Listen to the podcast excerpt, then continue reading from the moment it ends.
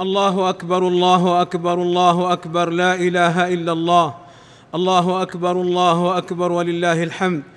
الحمد لله نحمده ونستعينه ونستغفره ونعوذ بالله من شرور أنفسنا ومن سيئات أعمالنا. من يهده الله فلا مضل له ومن يضلل فلا هادي له. وأشهد أن لا إله إلا الله وحده لا شريك له وأشهد أن محمدا عبده ورسوله. الحمد لله الذي أنعم علينا بنعمة الإسلام والإيمان واتباع سنة نبينا محمد صلى الله عليه وسلم. عباد الله إن السعادة والراحة في ذكر الله وطاعته وفي الرجوع إليه والإنابة والتوبة إلى الله قال الله عز وجل الذين آمنوا وتطمئن قلوبهم بذكر الله والله يفرح بتوبة عبده كما أخبرنا نبينا صلى الله عليه وسلم. أيها المسلمون إن التطور والحضارة لا تتنافى مع الإسلام بل الإسلام يحث المسلم على العمل لكن بشرط أن لا يكون في أمر حرمه الله ورسوله ولا يؤدي إلى ترك أمر أوجبه الله ورسوله.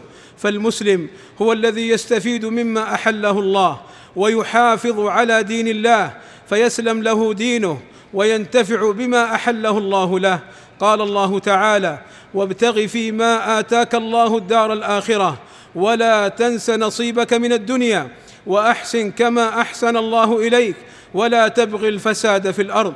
فالمسلم لا يبغي الفساد بالأرض وذلك بالتكبر والعمل بمعاصي الله والاشتغال بما لا يحله الله. عباد الله نحن في عيد الفطر بفضل الله تعالى في فرح ونعمة.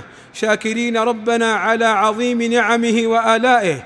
وقد أنعم الله علينا برفع الوباء كورونا فالحمد لله على ما أنعم. ثم الشكر لولاة أمرنا على ما بذلوه من جهد كبير للحفاظ على أرواحنا. والله والله يرحم من مات في هذا الوباء. ويتقبله في الشهداء والصالحين ويرحم المسلمين والمسلمات والمؤمنين والمؤمنات الأحياء منهم والأموات. عباد الله من السنن في هذا اليوم أن ترجعوا من طريق آخر غير الذي جئتم منه.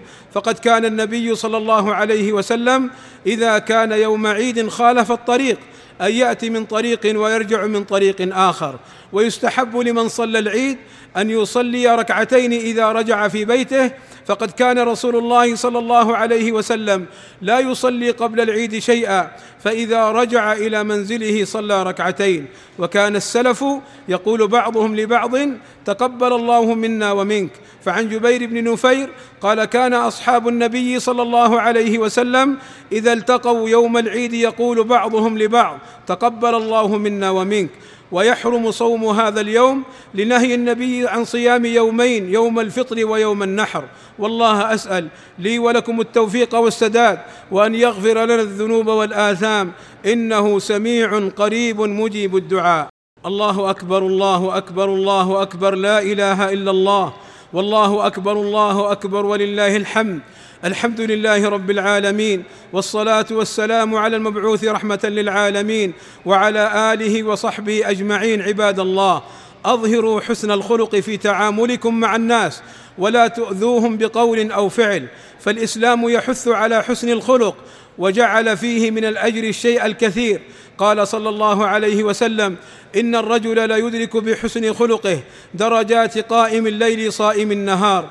أيها المسلم إن طاعة الله والأعمال الصالحة وعدم معصية الله لا تتعلق بشهر رمضان بل إن الله الذي تعبده في رمضان هو رب باقي الشهور فحافظ على طاعته وابتعد عما حرم الله لتفوز برضا الله عز وجل وتفوز بجنته التي فيها ما لا عين رأت ولا أذن سمعت ولا خطر على قلب بشر. هذه الدنيا بكل ملذاتها لا تسوى شيئا بالنسبة لنعيم الجنة. فاحرص يا عبد الله على طاعة الرحمن. واحذر نزعات ونزغات وخطوات الشيطان. أيتها المرأة المسلمة حافظي على دينك وأخلاقك وحافظي على بيتك وزوجك وتربية أولادك فأنت أساس في المجتمع المسلم. قال صلى الله عليه وسلم ألا كلكم راع وكلكم مسؤول عن رعيته. المرأة راعية في بيت زوجها وهي مسؤولة. أيتها المرأة المسلمة كوني عاقلة واحذري من تلاعب أهل الشهوات. الذين يخدعونك ويصورونك في صورة المسلوبة في صورة المسلوبة حقوقها والمظلومة في حياتها. هم يريدون منك أن تكوني سلعة رخيصة لكل ذي شهوة ولكل ساقط ولاقط. هم يريدون منك أن تهدمي أساس المجتمع المسلم لأنك أساسه. فأنت مهمة أيتها المرأة ولك حقوق الإسلام حافظ عليها واهتم بها وأوصى عليها. يا أمة الله لا تعترضي على أمر الله ولا تتكبري عن طاعة الله ولا تظلمي نفسك بمخالفة أمر الله. اللهم اغفر للمسلمين والمسلمات والمؤمنين والمؤمنات الأحياء منهم والأموات. اللهم آتنا في الدنيا حسنة وفي الآخرة حسنة وقنا عذاب النار. اللهم وفق ولي أمرنا وولي عهده لما تحبه وترضاه. اللهم واصلح بهما العباد والبلاد واحفظهم اللهم من كل سوء. اللهم انصر إخواننا المجاهدين في الحد الجنوبي على عدوك وعدوهم الحوثيين. اللهم ودمر كل من أراد بهذه البلاد سوءا. واحفظنا واحفظ جميع المسلمين في كل مكان. وصلى الله وسلم على نبينا محمد وعلى آله وصحبه أجمعين.